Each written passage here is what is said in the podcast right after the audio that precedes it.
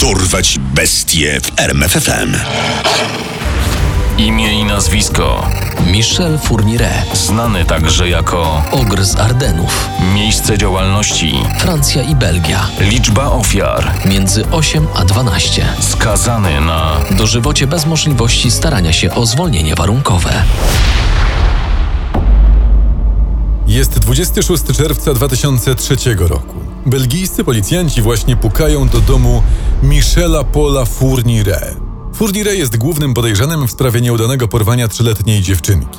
Detektywi nie mają jednak świadomości, że pukają do drzwi jednego z najgroźniejszych seryjnych morderców w historii Belgii i Francji. Fourniret nie był całkowicie nieznany wymiarowi sprawiedliwości. Od 24 roku życia wielokrotnie trafiał do zakładów karnych. Zresztą podczas jednego z takich pobytów poznał swoją trzecią żonę i wspólniczkę wielu późniejszych zbrodni, Monique Olivier. Podczas aresztowania śledczy próbują wielu metod, by wyciągnąć zeznania z któregokolwiek z mieszkańców domu w Sarkustin.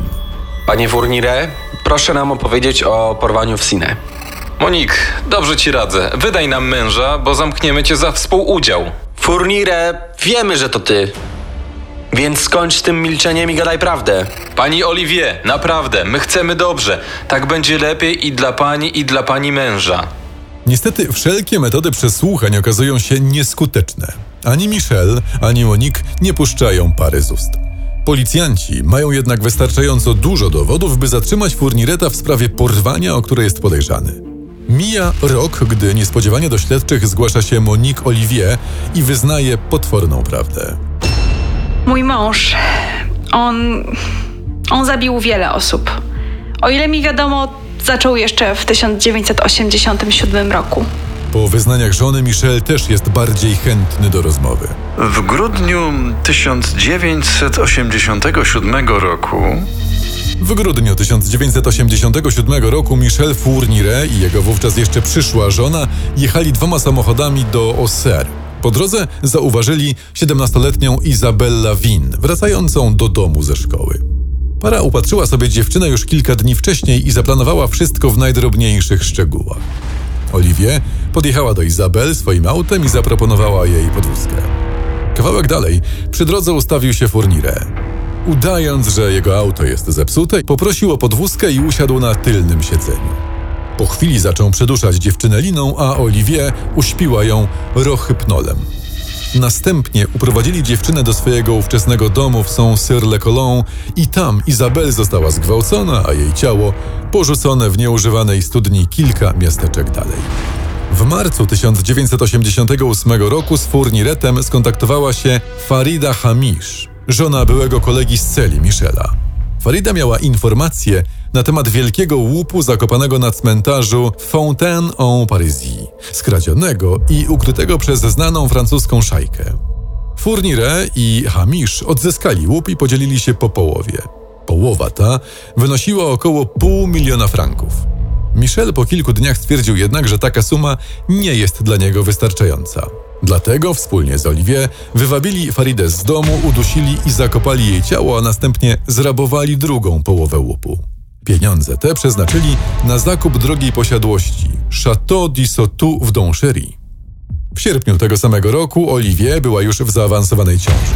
Podczas rutynowej podróży do supermarketu para zaczęła symulować, że Monique źle się czuje. W ten sposób namówili 20-letnią Fabienne Leroy, by wsiadła z nimi do auta i wskazała, jak dojechać do gabinetu lekarskiego.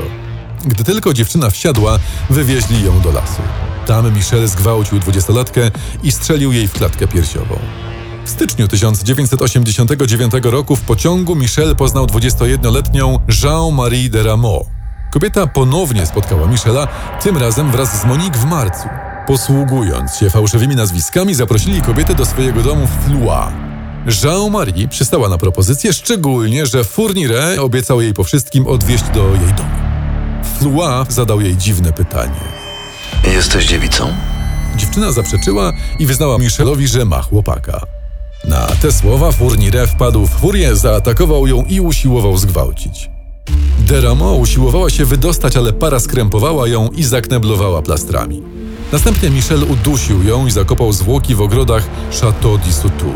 W lipcu 1989 roku Fourniret i Olivier wzięli ślub, a w grudniu przekroczyli francusko-belgijską granicę razem ze swoim rocznym synkiem. Po drodze dostrzegli dwunastoletnią Elizabeth Brichet, idącą wieczorem od swojej przyjaciółki do oddalonego o parę kroków domu. Mordercza para po raz kolejny wykorzystała podobną sztuczkę. Nasz syn potrzebuje natychmiast lekarza. Błagam cię, wsiądź z nami i wskaż nam drogę. Oddaliwszy się od jej domu, Fourniret rozebrał dziewczynkę. Zauważył jednak, że ta ma właśnie okres, więc Oliwie umyła dokładnie dziewczynkę, a potem razem zawieźli ją do swojej posiadłości. Tam Michel kilkukrotnie próbował udusić dziewczynkę plastikową siatką, a gdy to mu się nie udało, udusił ją gołymi rękoma.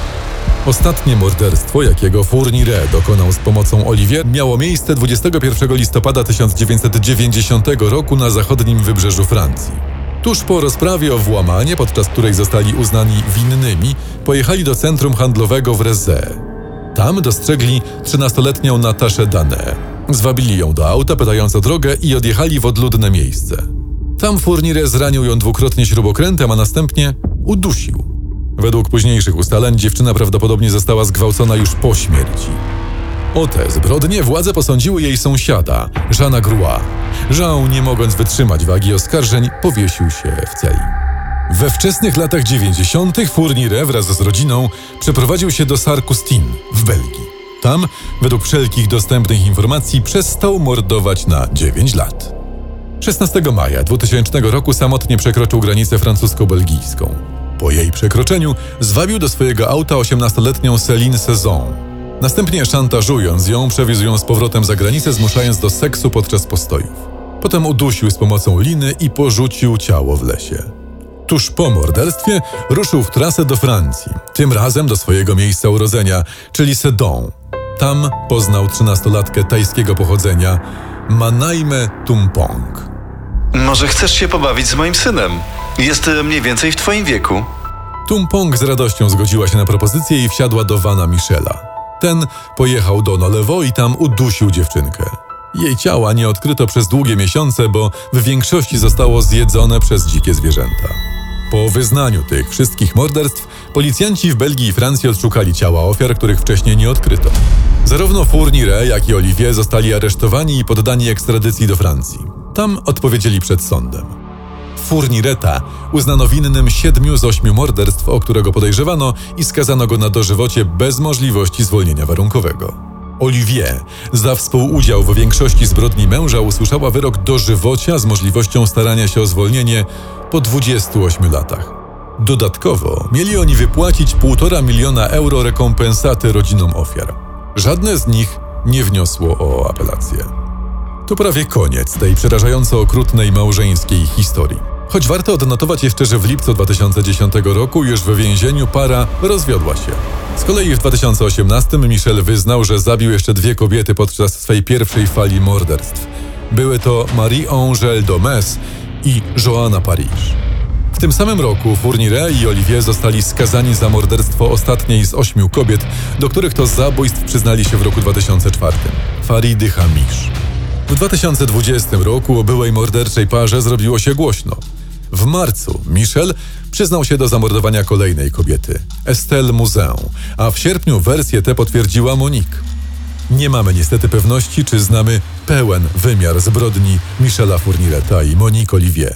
Ale jednego możemy być pewni. Resztę życia spędzą w więzieniu. Poznaj sekrety największych zbrodniarzy świata. Dorwać bestie w RMFFM.